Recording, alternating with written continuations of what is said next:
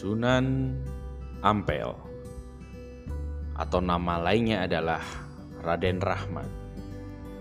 Sunan Ampel atau yang memiliki nama asli Raden Rahmat, beliau memulai dakwahnya dari sebuah pesantren yang didirikan di Ampel Denta di dekat kota Surabaya.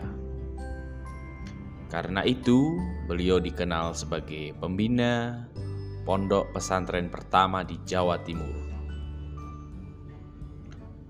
Sunan Giri, Sunan Bonang, Sunan Derajat adalah murid-murid dari Sunan Ampel atau yang memiliki nama asli Raden Rahmat.